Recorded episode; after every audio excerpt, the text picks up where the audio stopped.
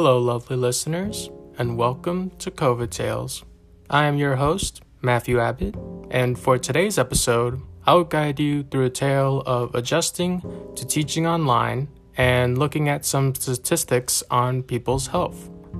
This tale of discovery is brought to you by Faye Cross, who is my biology teacher. And I'll let her introduce herself.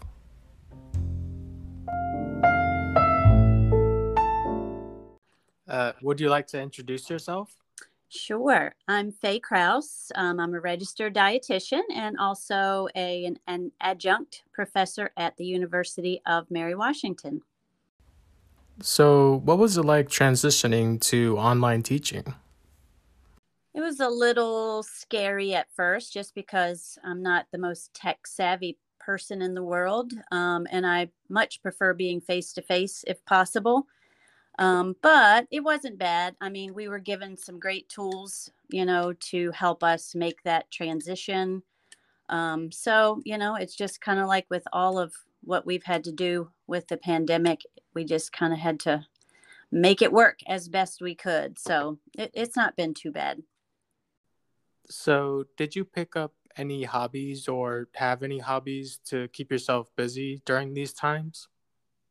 Yeah, um, I actually probably really started running more, you know, with just more time, especially in the beginning when all of this started and we were all at home a lot.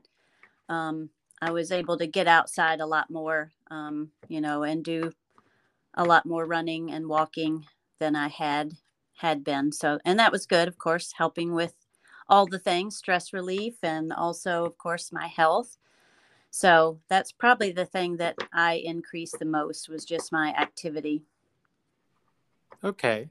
And when COVID shut down the gyms, did that affect your workout routine at all? Um, not really. Um, I've been a runner for many years, so I much prefer to be outside anyway. Um, and I've always, you know, done workouts at home. So really that didn't change too much for me. Um, and in the midst of all of it, we moved to a new area. So, um, you know, that took up a lot of time as well. So, now I was still able to kind of keep my same routine. So, do you have any tips or recommendations for people who want to stay healthy during this pandemic? Yes, definitely. Um, probably the biggest thing is you know, really looking at your activity level. Um, many studies have shown that being active can really help to uh, support your immune system.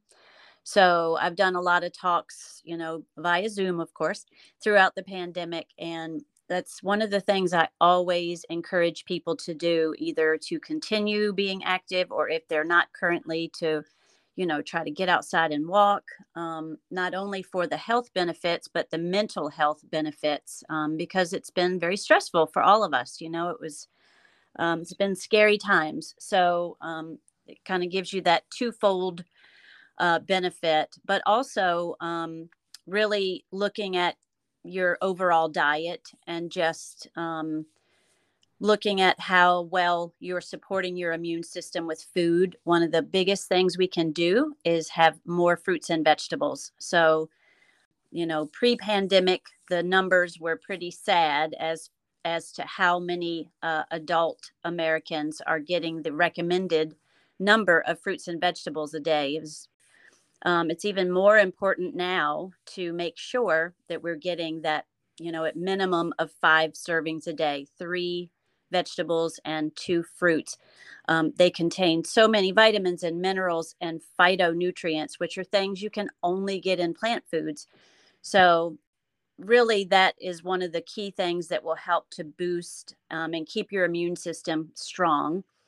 Um, and then also, just the other two factors would be stress, you know, and trying to find ways to manage your stress. Um, stress can do a lot to our bodies and you know i don't know of one person that hasn't been affected by this pandemic um, you know somewhat negatively just because it is something mo- many of us have never experienced.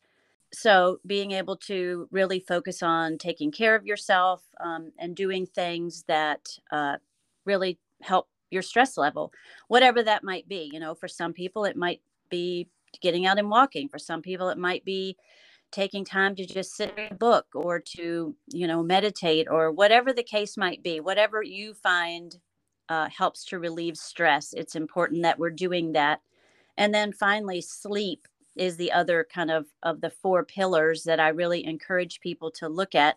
What are your sleep habits? Um, so many studies have shown that if you're not getting good sleep uh, on a consistent basis then that can really negatively impact your immune system as well so um, just trying to do all the things to help sleep better you know turning off your phone and computers and all the things that would have that blue light that kind of helps to keep our brain going. So we want to limit those things at least an hour before we're going to bed and kind of have a a good sleep routine so that it makes it more likely that we'll get uh, restful sleep.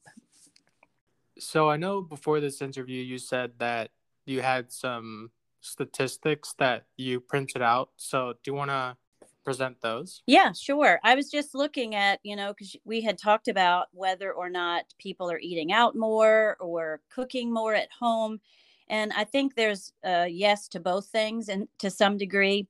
But um, this is uh, something that I found that says seven in 10 consumers say that they're going to keep cooking at home after the pandemic. Um, so it was like 71% saying that they're going to continue to cook. So I I don't know the number before the pandemic, but that's probably definitely a higher number. Uh, that's one of the things as a dietitian that uh, most of my clients struggle with is you know really getting meals on the table on a consistent basis with our very very busy lives. So um, the other thing is it looks like people are wasting less food um, which is fantastic. So there's a little bit more focus on you know food waste and being more uh, diligent about not wasting food, which I found to be a a very positive um, statistic. But there are you know there are still a lot of um, you know I guess when we first began the pandemic and shut down, you know, of course, we all were eating at home because restaurants and everyone had to close. Um, and so people had no choice but to start getting a little more creative. You know, the shelves were not as full at the store. There were things that we just couldn't get that we normally don't have any trouble with, other than toilet paper, right? Some of the foods we couldn't get. So um, I think people got a little more creative in the kitchen and figuring out ways uh, to to you know to cook um, so that's been an actual positive i guess throughout this in my opinion is having more people spend some time in the kitchen um, but the another study i looked at said people are getting increasingly tired of always cooking at home so um, currently takeout and delivery orders are significantly increased um, and again part of that i think is you know people wanting to support uh, your local restaurants, which is fantastic. And then there's also the other piece of it that, you know, uh, people do get tired of cooking at home all the time. So I think it's probably a little bit of each. Um, and we'll kind of see uh, how, you know, how this will play out as we continue to be more open and the pandemic starts to wind down um, uh, sooner rather than later, we hope. But the fact that 71% of people in the US say they continue, they want to continue to cook at home after the pandemic ends is very positive as far as I'm concerned.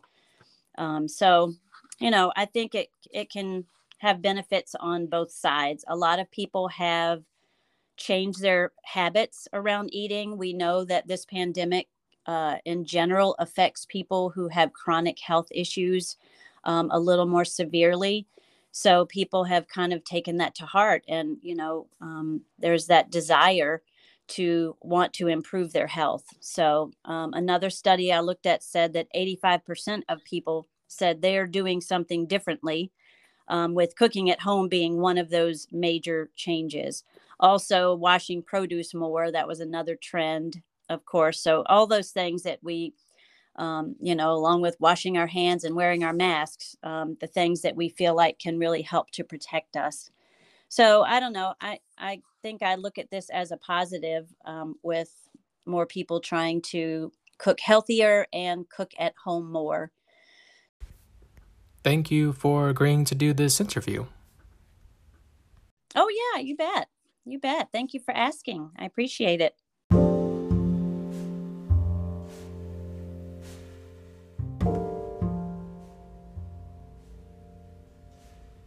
For the next episode, I'll be interviewing my stepmom and how she adjusted to having to suddenly switch to working at home and also having to work in person but with a lot fewer people around. I'll see you then.